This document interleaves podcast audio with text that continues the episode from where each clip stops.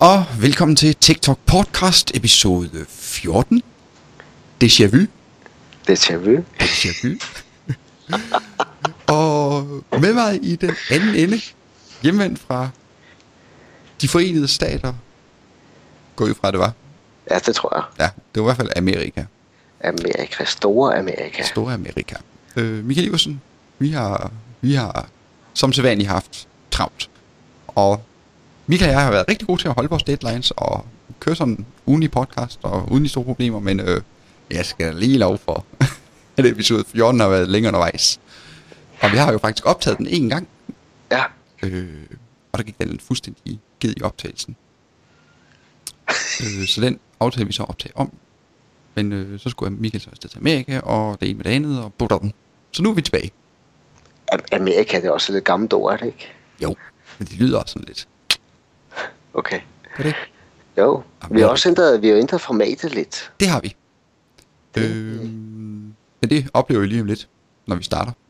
Ja. Tak for i dag. Det nye format.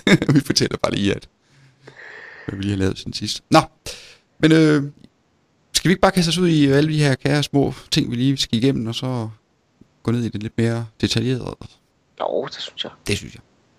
Nå, men nu kan jeg se her i vores lille Google Doc dokument, der står en masse ting listet, som vi skal igennem, og jeg synes det var, at vi skal starte med en lille Google Docs nyhed. Ja, det er en god idé. Ja, og vi har lige testet det, og det virker. Det går bare ud på, at hvis man er inde i sit Google Docs dokument, så kan man så fra sin computer gå ind og finde et eller andet tilfældigt billede, og så bare trække og slippe det ind i sit Google Docs dokument, og så bliver det så i baggrunden uploadet og indsat i dokumentet. Det, hvis man har en Mac, så kender man allerede det fra en Mac. Det fungerer sådan ret godt. Jeg ved også, Windows, der er også blevet begyndt med, at man sådan kan trække og slippe lidt. Ja. I nogle programmer. Jamen, jeg tror, det hedder drag and drop. Det er et helt genialt system, man opfandt for et par år siden. så nu er det så værd at slå igennem. Ja, men jeg mener med, at man trækker en fil ind i et Word-dokument, for eksempel. Okay. Det har man jo ikke sådan kunnet. Nej. Så fik man bare et eller andet mærkeligt ikon ind. Ja, jeg fandt faktisk et andet lille add-on, også til Google Docs, men det er faktisk add-on ind til hele Office-pakken. Og så kan man inden for sin Word skrive i sine Google Docs-dokumenter og invitere folk og det hele. Det var samme funktionalitet og det samme med Excel osv. Den skal jeg lige finde igen det der, for det var faktisk meget smart lille tool, jeg fandt. Men jeg kan ikke huske, om vi har snakket om det før, det tror jeg ikke. Tror du ikke, det er det, vi snakkede om? Eller jeg præsenteret i episode 14, som aldrig blev til noget, som hed OffiSync. Men så kommer du ind på den igen. Fedt. For jeg kan nemlig ikke huske, hvad det lå. Sådan, skudt. Ja. Okay. Den tager vi senere. Den vender vi frygteligt tilbage til. Det var Google Drag and Drop. Google Drag and Drops. Billeder. Så har vi tidligere snakket om Personal Brain, og hvis man ikke lige kan huske det, så må man tilbage i en af de gamle versioner af podcasten. Men Personal Brain er en god måde at holde styr på sine filer og sine data, rent visuelt. Og de er nu kommet i en ny version 6, der lige er dukket op her i sidste uge, som jeg selvfølgelig har købt og betalt og leget med. Jeg kan i hvert fald sige, at den er blevet noget hurtigere, men det, der er rigtig fedt, det er, at den synkroniserer ud til en webservice. Og jeg har jo prøvet at miste en maskine en gang imellem, og så går jeg bare ud på webservicen og siger, giv mig lige det hele en gang til, blup, så ligger det der. Og det ligger bare og synker imellem flere forskellige maskiner, så det er faktisk blevet rigtig godt. Så hvis man ikke har luret på det før, så sender vi lige et link til, hvor man kan kigge på det og se, hvad der ellers er af fordele og ulemper ved version 6. Ja. Og vi har snakket tidligere om det i en episode, der refererer vi vist bare til det som The Brain. Ja. Så har vi noget Genieo. Genieo er en... Det er en personlig hjemmeside. Ja, det er det nemlig. Det er det lille add-in, der kommer til din browser. Og det den gør, det er, at den holder øje med, hvor er du indtaget henne, hvad er det, du kigger på. Og så henter den selv automatisk oplysninger ind på din forside på de ting, som du normalt kigger på. Og nu har jeg kørt med den i en uges tid, og den bliver der klogere og klogere, vil jeg sige. Altså, så man kan så altid gå ind og sige, at det der var ikke så interessant for mig, og så bliver den lidt smartere næste gang. Jeg ved ikke, hvor mange kræfter det tager nu, for det har jeg ikke rigtig kigget på, men som koncept, så synes jeg, det er en god idé. Så er det ret godt. Hmm. Det minder lidt om, har du prøvet Flipboard på iPad? Ja.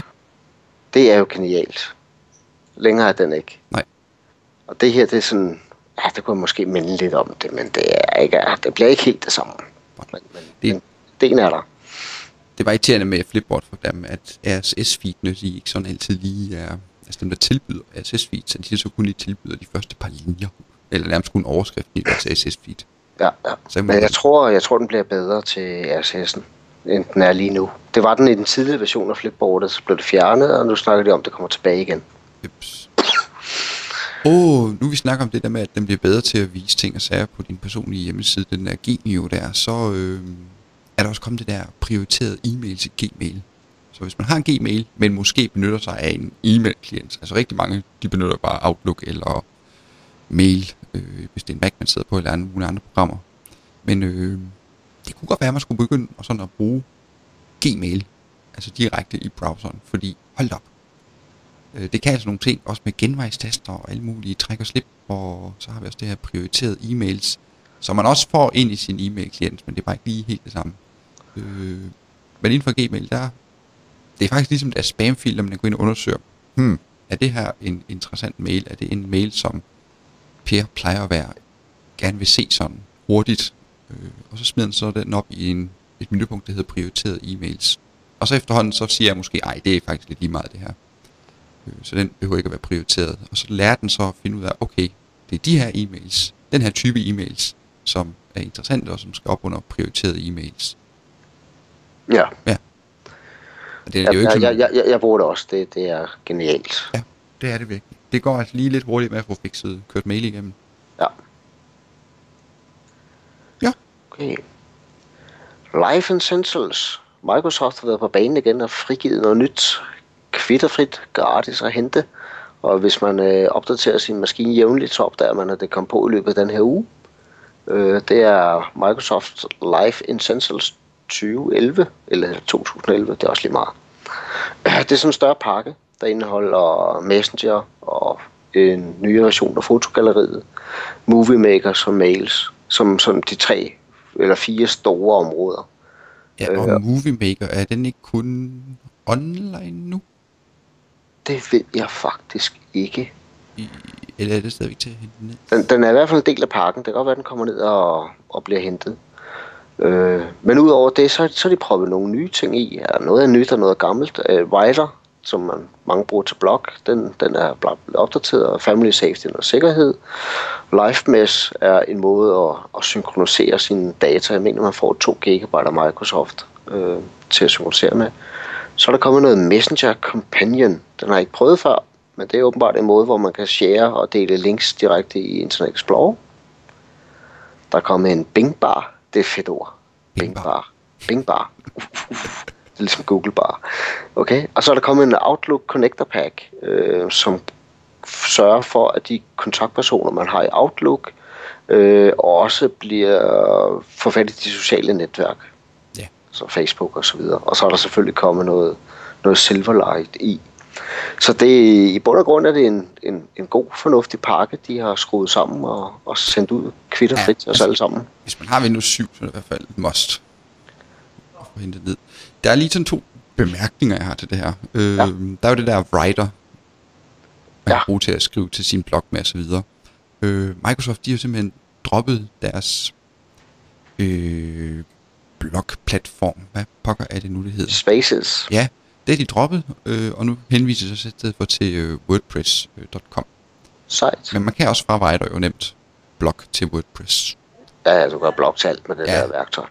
Og så lige en anden ting, jeg synes, der er lidt morsomt, og det er Windows Live Mesh. Jeg kan huske, vi har snakket om Mesh. Og Mesh blev så droppet, og så havde vi så, kom til at hedde SkyDrive, og hvad vi nu har. Og nu hedder det så Mesh igen.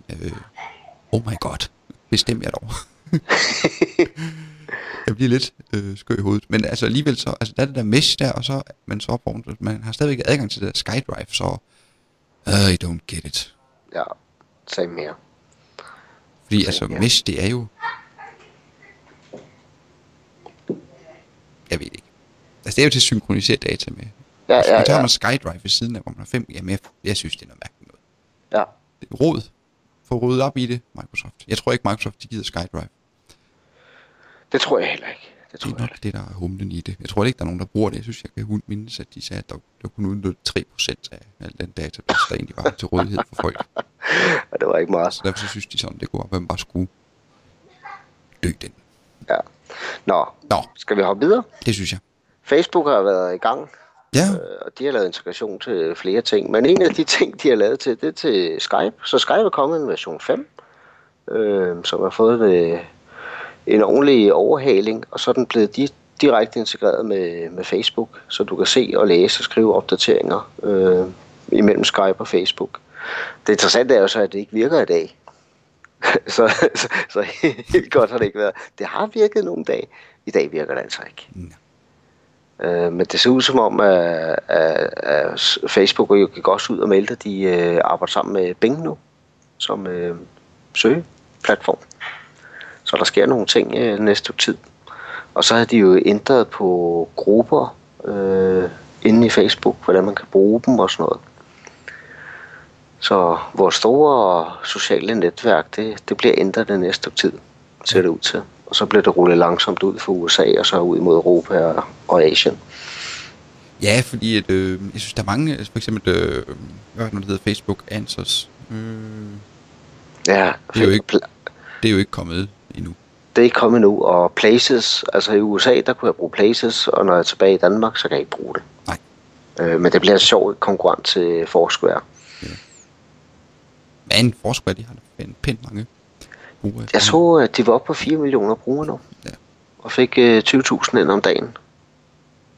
Det er en chat. Det er også en chat. Det får du ikke ind på dit website endnu, vel? Ikke om dagen. Ikke om dagen. Ja. Google har også været ude, og de har været hårde. Der er der flere, der har spået allerede for et halvt år siden, men de har fjernet ca. 75% af alle linkkataloger. Så der er ikke så mange tilbage. Hvis man bruger linkkataloger, så skal man altså kigge sig for. Men der ser Google laver hele tiden om, når vi laver SEO. Hvad er nu tilladt, og hvad er nu ikke tilladt? Ja. Det er en sidebemærkning. Okay. Har vi mere? Nej. Så har vi Windows 7. De har lavet Windows Phone 7. Nå ja. De er lige kommet. Også til Danmark. Eller kommer til Danmark til november, ikke? Kommer det store pædagogiske spørgsmål. Har de en App Store? Kan jeg købe det? Jamen jeg ved ikke, der er 2.000 apps. Okay. Så det er jo... Ja, og der er ikke så lang vej op til 100.000. 250.000. Altså, Google har 50.000, Microsoft, Apple de har 250.000, nok sikkert mere nu, men, og Microsoft har 2.000. Ja. Men det kommer jo lidt an på kvaliteten af apps. Altså, det gør det. Det er jo ikke til at vide, hvad det er for nogen. Også for nemt det er at få det derop, og altså det skal virkelig være nemt. Ja, det skal være nemt at kode, altså, og programmere programmerne og sådan noget. Men jeg synes, altså det store problem, jeg allerede kan se nu, det er, at altså, bare de der 9 telefoner, de er præsenteret, de er jo meget forskellige. Okay. Det var ikke samme display, altså det var sådan forskellige skærmstørrelse, og de kunne forskellige ting, og bla bla bla. Så det er jo svært at lave et program til alle. Ja. Som man så også ved, virker på alle, fordi man skal understøtte en masse hardware-platforme. Ja, det bliver interessant. Og en anden ting, der er interessant, det er, når man snakker apps, så er det betalingen. Om den bliver så simpel, som når du gør det igennem iTunes. Ja. Men det er vigtigt. Ja, men altså... Så jeg har set nogle demoer af den og sådan noget. Men jeg tænker, det er svært at udsætte sig om det, så længe man ikke har haft det i hånden. Ja, men det der med at... Altså, jeg synes bare... Altså, man kan... Ja, man kan jo sige, sikkert se alle de der klip, hvor man der er en, der kører rundt med en finger, så kan man se alle de der forskellige kasser, man kan se, der står dit og dat. Og det, jeg vil nok anbefale folk, hvis de skal have sådan en, at de sådan ligesom får banket så mange tjenester ind i deres live-konto som muligt, hvis de har en live-konto, altså få en live-konto. Ja. Og så ligesom få Flickr integreret med live, og hvad man nu ellers bruger af ting og sager, e-mail og så videre. Fordi når man så logger på med sin live-konto på den her Windows 7 phone, så får man jo lige pludselig alt. Altså alle ens ting og indstillinger og dokumenter og e-mails og det hele. Det er jo så bare der. Og så er den jo fed at bruge. Og så kan man så det der brugerinterface, hvor man kan gå rundt med fingrene og se sin Facebook og se statusopdateringer og billeder og bla bla. Det kan man tilpasse de her forskellige kasser. Det tror jeg ikke, der er så mange, der er klar over. Men dem kan man gå ind og rette på at gå ind og sige, hvad skal der være i den her kasse her. Så det er ikke sådan, at man skal køre fingeren rundt over det hele, for lige at finde det, man er allermest interesseret i. For det kan man bare have forrest på siden. Ja. Så ja. Men Windows 7 er jo ikke den nyeste App Store, der kommer. Og Mozilla har jo også lavet en ny App Store til games. Ja. Så det bliver også sådan lidt skal vi købe ind mange steder. Ja. Vi mangler et eller andet tool-værktøj, som siger, nu laver jeg en app, og så bliver venlig at lave den til Android, Apple, Microsoft, Mozilla, Samsung, hvad der nu ellers kommer ud i fremtiden. Men tror du ikke, det bliver, altså det ved Mozilla, det må vel være gratis? Eller? Det ved jeg ikke. Ja. Altså et eller andet sted skal de jo, dem som udvikler appen, skal jo tjene nogle penge. Ja, ja. Og det jeg vil tænke sådan lidt, om det var sådan noget open source spil, eller hvad pokker det var lige. Altså jeg synes jo, at man kan, altså det fornemmer jeg selv, at når man det går hurtigere med at sige, 6 kroner, den tager jeg bare ikke. Altså man rammer ligesom nogle grænser, hvor man siger, om det der, det er billigt. Altså det var også derfor iTunes blev så populært, ikke, fordi for 8 kroner vil jeg gerne give et stykke musik. Så jeg tror, det der med at betale per klik, eller betale for det, jeg skal se, eller det, jeg skal bruge, men hvor beløbet er relativt lavt, og det er så mængden, der gør det. Det holder. Altså, det er også det, man kunne, der vil holde i aviser og sådan noget. Altså, man kan godt lave abonnementer på aviser til 20-30 kroner om måneden, men jeg tror faktisk, man har større indtjening ved at betale 4 kroner for at læse det her nummer. Men det må vi se. Det må vi se. Så har vi noget, som vi kommer ind dybden med det senere, men det er Spiceworks. Den er nu færdig i version 5.0. Og den kører på min maskine, og den kører fint. Men den snakker vi om lidt. Ja, det gør vi. Så går vi dybden med den. Det gør vi dybden med den. Nå, men inden vi gør det, så har vi jo fået nogle spørgsmål. Det gør vi jo altid. Ja. Så er der nogen, der mailer, eller skriver, eller hvad de nu gør. Mailer eller skriver. Nej, de sender ikke brev, men mailer, eller sender en sms, eller skriver et eller andet på Facebook. Men man sidder og tænker på, og når man mailer, skriver man så? Ja, det er jo det. Det kan også være, at man har sådan en Android, hvor man så bare dikterer til den. Ja. Så er det jo at skrive. Er det? Jeg har også tænkt på, når man hører lydbøger, læser man så? Du sagde det selv, når man hører lydbøger, og læser man så. Nej, det var det ikke. Du får det samme ind, som hvis du læste bogen, jo. Ja. Du får det bare ikke ind gennem øjnene, det er jo gennem ørerne. Nej. Nå. Det første spørgsmål, det var et, jeg modtog for nogle dage siden. Det var omkring problemer med at installere netværksprinter. Vi er et log-on-skript, også ved hjælp af gruppepolitikker. Og så men også, hvis man sidder ved en Windows 7-klient, og så prøver på at installere en netværksprinter, så bliver man sådan spurgt, om man har tillid til denne printer. Og det er lidt mærkeligt. Og jeg har sådan gået og gransket lidt i, hvad det lige kan være. Fordi den gør det kun ved nogle printer, Windows 7-klienten. Nogle gange så popper den op og siger, har du tillid til den printer? Ved andre printer, der skriver det ikke noget om du har tillid. Og først så tænkte jeg, at det måske bare var på grund af, at det var ikke sådan en driver, der var indbygget i Windows 7. Men nej, det var det ikke. Altså det var derfor, at Windows 7 så spurgte ekstra, om man havde tillid til den her printer. Så det er sådan, jeg har kigget på en af de printer, som det ikke virkede med, som sådan ligesom, hvor den popper op med den advarsel. Og der ligger jo så, der ligger jo nogle exe-filer og andre ting, og så DLL-filer og sådan noget.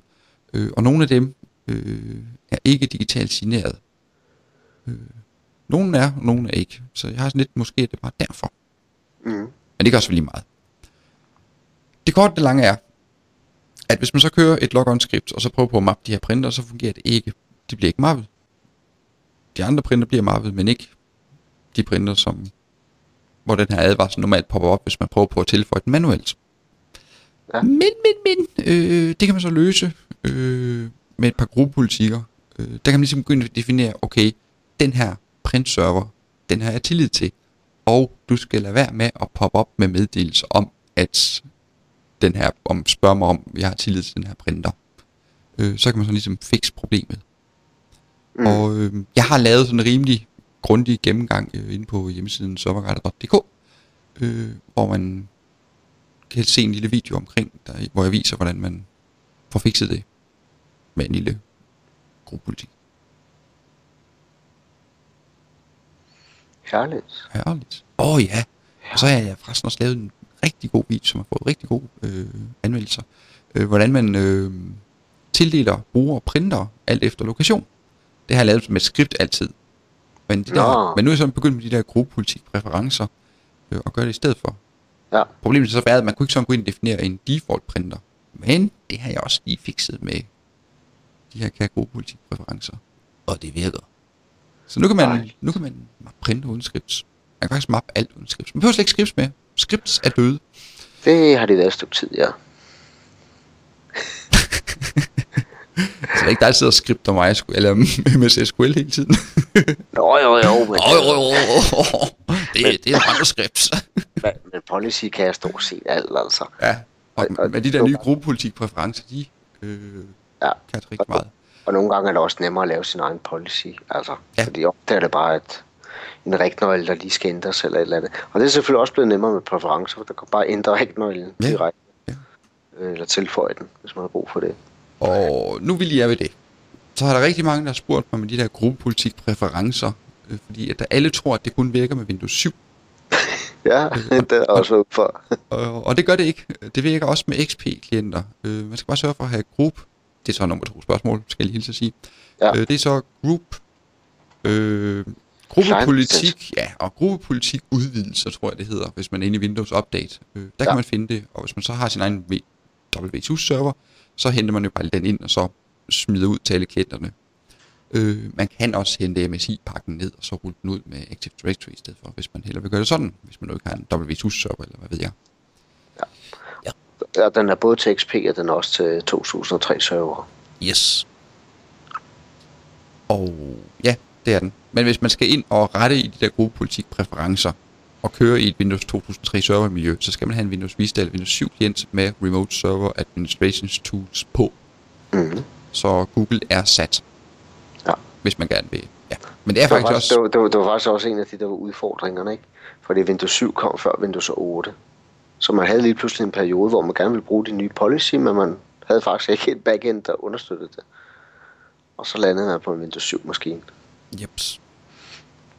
Men det er faktisk også mest optimalt, og når man arbejder med gode politikkonferencer, og så sidde med den allernyeste klient, og lave de der præferencer på. Mm. Også fordi, hvis man ikke giver ret i en rignøgle, så er det altså lidt nemmere, fordi man kan gå ind og gennemse den lokale arbejdsstations...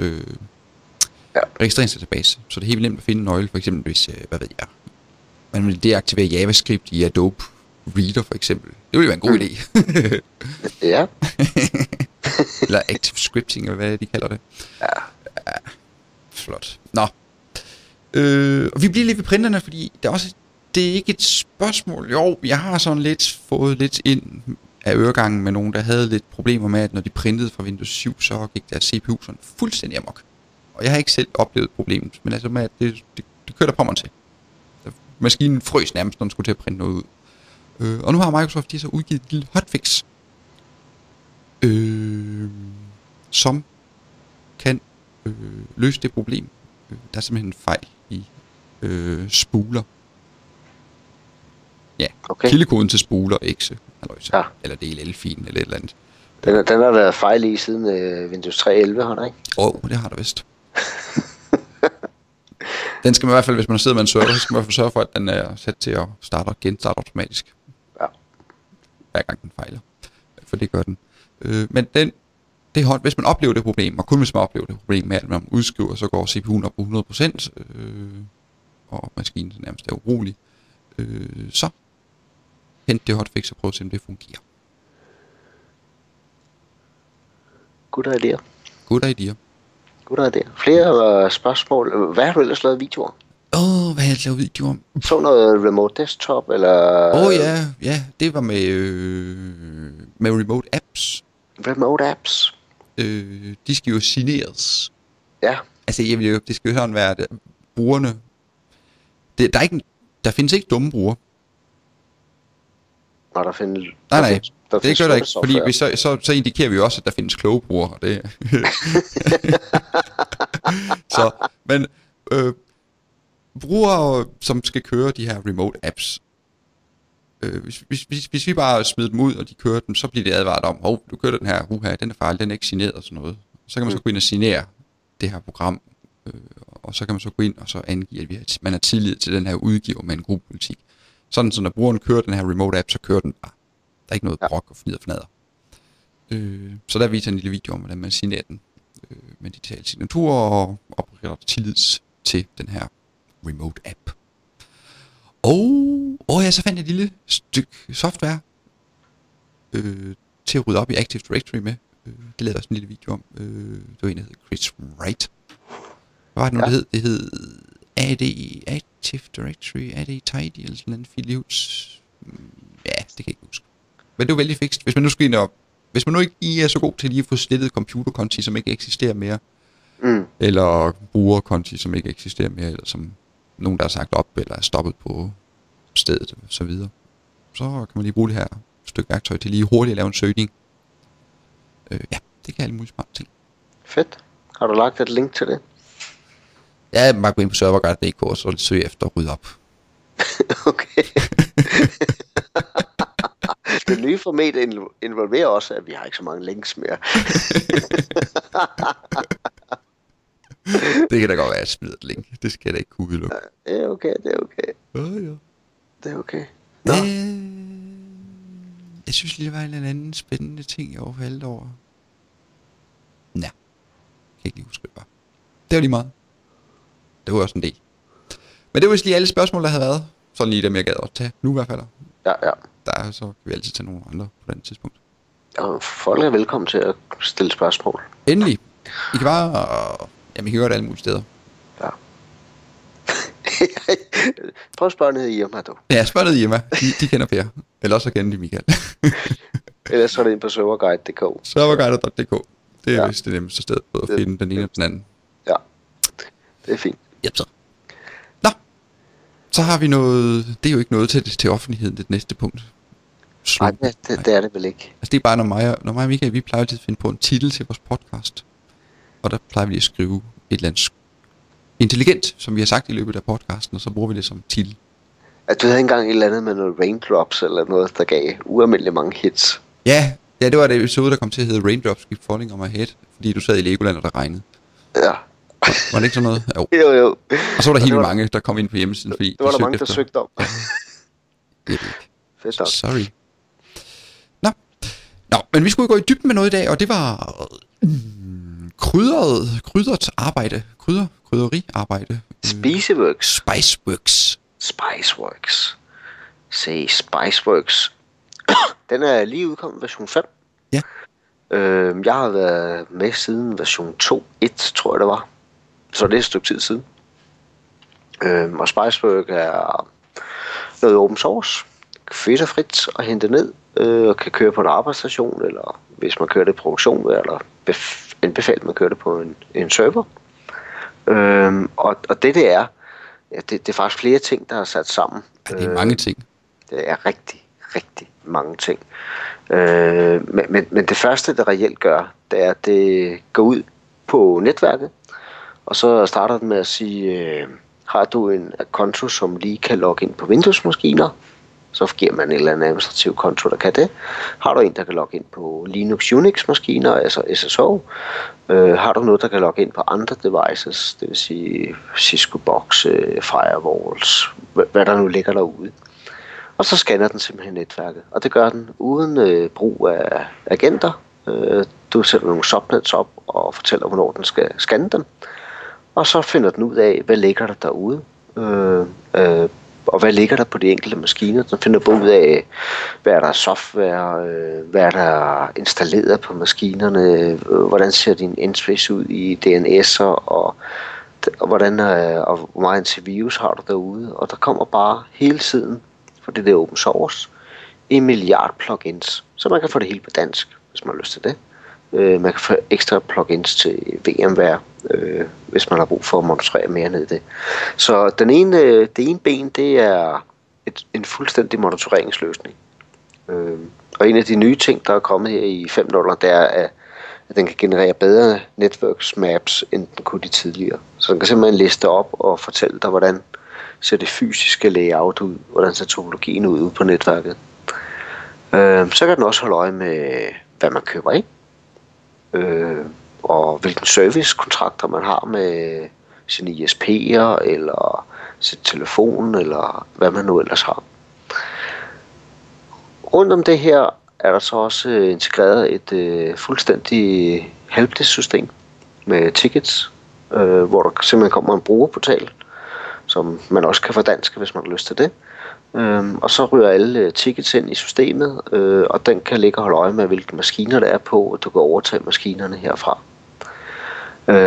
Og en ting, som så er unikt, som man ikke får i andre typer monitoreringsværktøjer, det er, at det hele er integreret ind i et stort webinterface, som gør, at man direkte kan stille spørgsmål ude i forer, og få svar tilbage sådan relativt hurtigt. Og man kan selv bygge de her dashboards og se, hvad er det, jeg gerne vil vide? Vil jeg gerne vide noget om alarmer? Vil jeg gerne vide noget om... En af de ting, jeg godt kan lide, det er en, der hedder Timeline, hvor den hele tiden holder øje med, hvad der sker af ændringer af maskiner, eller på netværket, eller på min DNS. Sådan, så man kan gå tilbage og sige, hov, her fejlede det, men jeg har en tidslinje, der siger, at det var de her ting, der ændrer sig. Og en af de sidste ting, der kom på her, det er... at den går ud og scanner alle maskiner for antivirus og definitionsfiler, som er der. Så det er et super, super godt tool. Og det bliver lanceret den her uge. Lige nu kan man faktisk gå ind på Spiceworks.com og se flere sessioner for deres konference derovre. Så rimelig interessant. Du nåede at kigge på det også, gjorde du ikke det? Vi snakkede om det i sidste episode. Den blev bare lidt til noget. Ja, der var det stadig i beta. Det fortæller lidt om, hvor lang tid der er gået siden sidste episode. Nej, det er nu ikke så slemt. Jeg har kigget på det i version 2.0 eller sådan noget, så jeg kigger. Men en af de ting, som jeg lige kom til at tænke på, kan den lave netværkskort? Ja. Har du lige sagt det sådan her undervejs? Det, ja. Sorry. Ja, det er fint. Jeg sad lige og... men et stærkt værktøj, altså, jeg har også brugt det nogle steder, hvor at folk bare gerne vil vide, hvad har vi derude, og så bare lader den køre et par dage, og så har den samlet det ind, vi gerne vil vide, både med software og hardware. Ja. Og når det sådan kommer over på 100 brugere, så nogle gange opdager man ting, man havde glemt, man havde. Ja, også hele helpdesk-funktionaliteten. Det er også det er genialt. Ja. Det er genialt. Ja. Og man kan bare downloade det og installere det på sin lokale maskine og prøve det af. Da der ikke ligger nogen agenter derude eller noget, så genererer det selvfølgelig noget trafik, når den scanner. Men der er ikke noget med, at nu fik jeg lige en agent ind på min Exchange-server og tørrer det. Og den er virkelig god til AD Exchange. Og det er faktisk en af de nye ting, der er kommet i helpdesken. Det er, at den er fuldt integreret ind i AD nu. Så du har ikke et specielt login i ticketsystemet mere. Det er integreret ind i AD. Ja, det er smart. Det er rigtig smart. Det er sådan lidt været en hurdle, at man skulle have dobbelt. Ja. Men det er løst nu. Very nice. Really nice, ja. Men altså, det er meget omfattende. Ja, det tager mere end en dag at tage ind. Man kan ikke bare sådan lige... Man skal lige bruge lidt tid. Ja, det skal man. På at sætte sig ind i det. Men altså, hvis man ikke har tiden, så ringer man til dig eller mig, så skal vi nok løse det. Ja. Om igen, så kommer der nok en video eller to om det. Det kan være. Og så når man har set dem, så kan man så ringe. Jamen, sådan er det altid. Altså, ja. Det bliver til det sidste ende alligevel. Jeg kan faktisk se, at jeg har 6,27% Apple-maskiner i mit netværk nu. Den har også scannet min iPad, iPhone, så ja, det virker. Ja. Jeg er der jo 100%. Ja.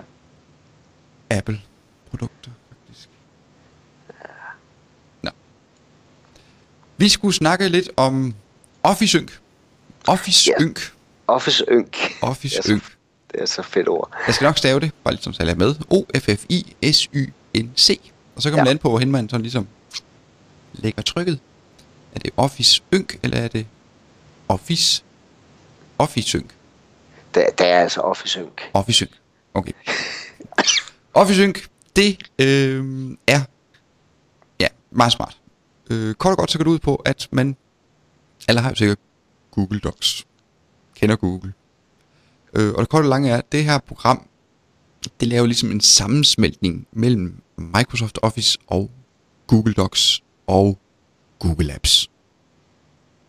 Så når man så har installeret det her OffiSync, jeg bliver med at tænke OffiSync op i min pude, så får man sådan en lille bitte toolbar op i sine Microsoft Office programmer, og der er så mulighed for at importere webindhold.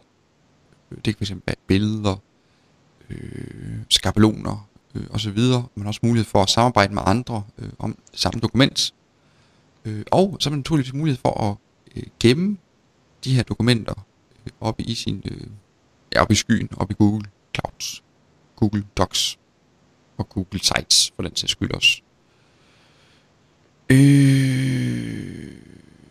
Og hvis man nu sidder med et lokalt dokument i sin Word og arbejder med det, så kan man så automatisk få de ændringer, man laver i dokumentet, opdateret ud i skyen, ud til sin Google Docs. Og så kan man dele dokumenter med sine Google Apps kontaktpersoner.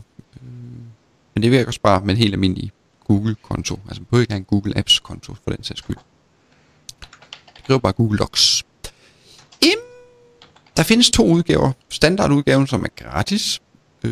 Den kan alle mulige ting. Og så premium-udgaven, som koster penge. Og den koster $12 om året. Eller $30 en eneste gang. Okay. Så, ja.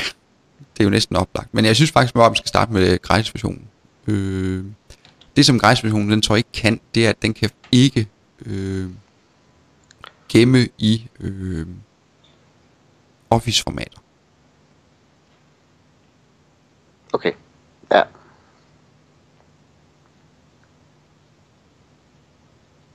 Hvis du forstår. Den gemmer i Google Docs-format. Den gemmer ikke i, den kan ikke gemme i DOCX-formatet. Nej. Og det er jo ikke et kæmpe problem, altså det er bare at gå op på Google Docs og sige gem som. Det synes jeg også. Export som, eller et eller andet, ikke? Men altså inden fra Word, hvis du sidder i Word, og så har et eller andet Google Doc-dokument, du lige skal finde, så kan du inden fra Word søge efter det dokument. Der kommer sådan en lille søge-feature. Og hvis du har et eller andet billede fra Google, som du gerne vil have ind, så kan du inden fra, altså inde i Word, eller inde i PowerPoint, eller hvad ved jeg, med den her lille værktøjslinje, lige søge efter et billede, og så lige trække det ind i dit dokument. Så du forlader ikke Word, eller PowerPoint, eller Excel, hvad ved jeg. Ja. Det er næsten et must-have, hvis man bruger Google Docs. Helt sikkert. Også fordi, altså, man har Google Docs, så man også sådan lidt eller backup jo i går, og man har altid adgang til sine dokumenter. Ja. Så, ja. Og ligesom også, vi kan sidde og skrive et samme dokument på samme tid. Ja. Det er altså, det løser meget. Det gør det. Så man kan sidde... Mika kan sidde i Word og skrive noget, jeg kan sidde i Word og skrive noget, altså i et samme dokument, og så når vi gemmer, så kan vi så se hinandens ændringer og ting og sager. Ja. Og... Men når vi skriver direkte på Google Docs, som vi gør lige nu, der kan jeg jo se Per skrive, bogstav for bogstav. Ja. Det kan man ikke med OffiSync. Men okay. Det virker med Office 2003, Office 2007 og Office 2010. Og det eneste, man bare skal have installeret, det er .NET Framework 3.5, og det har man vel, for man sørger for at holde sin Windows opdateret. Ja. Men det virker med Word, Excel og PowerPoint. Okay, fedt. Og ja, hvis man har 2007-2010, der får man sådan, det bliver bare sådan en ribbon Ja. Rap. Jeg har aldrig forstået det der ribbon. Jeg synes, det er noget møg. Det kommer overalt. Ja, det gør det ikke bedre. Nej. Nej. Kæft. Jeg så faktisk en artikel her i dag med en ingeniør for Google, der har lavet en anti-Facebook-knap. For det er stort set på alle websider i dag, der kan man sige like på Facebook. Så nu har jeg lavet en, der hedder dislike på Facebook. Der er krig på kniven derude. Okay. Har vi mere, vi vil have udgivet her i dag, eller hvor lang tid har vi tider på? TikTok. Nej, jeg havde bare lige en lille bitte sidste ting, lige når vi var med det her OffiSync her. Ja. Det er, og jeg ved ikke godt, hvor mange egentlig kender det. Det kan være, alle kender det. Men det, hvis man går ind på docs.com, der kan man gå ind og skrive Word-dokumenter. Okay. Nej, det vidste jeg faktisk ikke. Og andre dokumenter, hvor man kan dele dem og blablabla.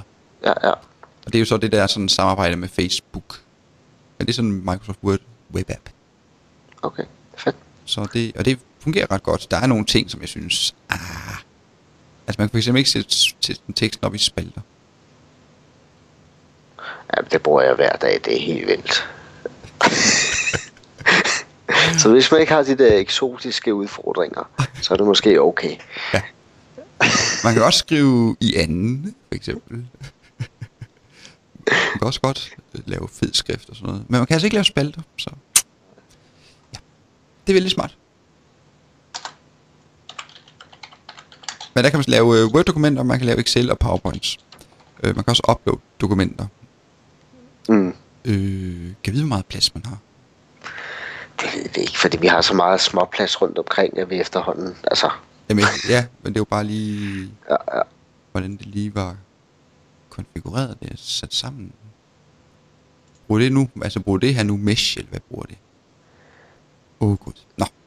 Men det er vældig fikst, og derinde der kan man også, der er sådan nogle vejledninger til, hvordan man lige kommer i gang med det her docs her, men det er altså rimelig lige til at komme i gang med. Så... Man kan godt dele de her dokumenter, man har lavet. Okay. Men altså, der er ingen grund til at gå væk fra Google Docs. Længere er den ikke. Nej, men hvis nu sådan er meget fasttømret i Office og alt det der, så... Docs. Docs.com. Ja. Nå. Jamen, det var da vist rosinen i pølsevinden, var det ikke? Ja, det... Jeg har ikke rigtig nogen stor tidsfornemmelse i dag. Nej, men we are back. We are back. Vi er på igen i morgen. Nu kører vi. Ja. Så vi ved ikke, om vi udgiver det i morgen. Nej. Jeg er ikke sikkert, at der er nogle nyheder. Eller noget. Det skal vi nok finde. Ikke så meget, vi har sikkert så meget at sige, snakke om, men vi er der. Ja. Det går det jo bare blive sådan en halv times baggrunds. Ja. 5-6 minutter, så er vi færdige. Men tak for nu, og tak for jeres tålmodighed, og vi lover, at der i hvert fald også kommer på episode 15. Jeg vil ikke lige sige, hvornår. Så er vi ikke lovet for meget. Nej, det kommer snart igen. Nu tror jeg. Det må vi se. Vi er travle mennesker. Ja, og vi er gode til at afslutte. Nej, det er vi ikke. Jeg kan bare kigge på stop record.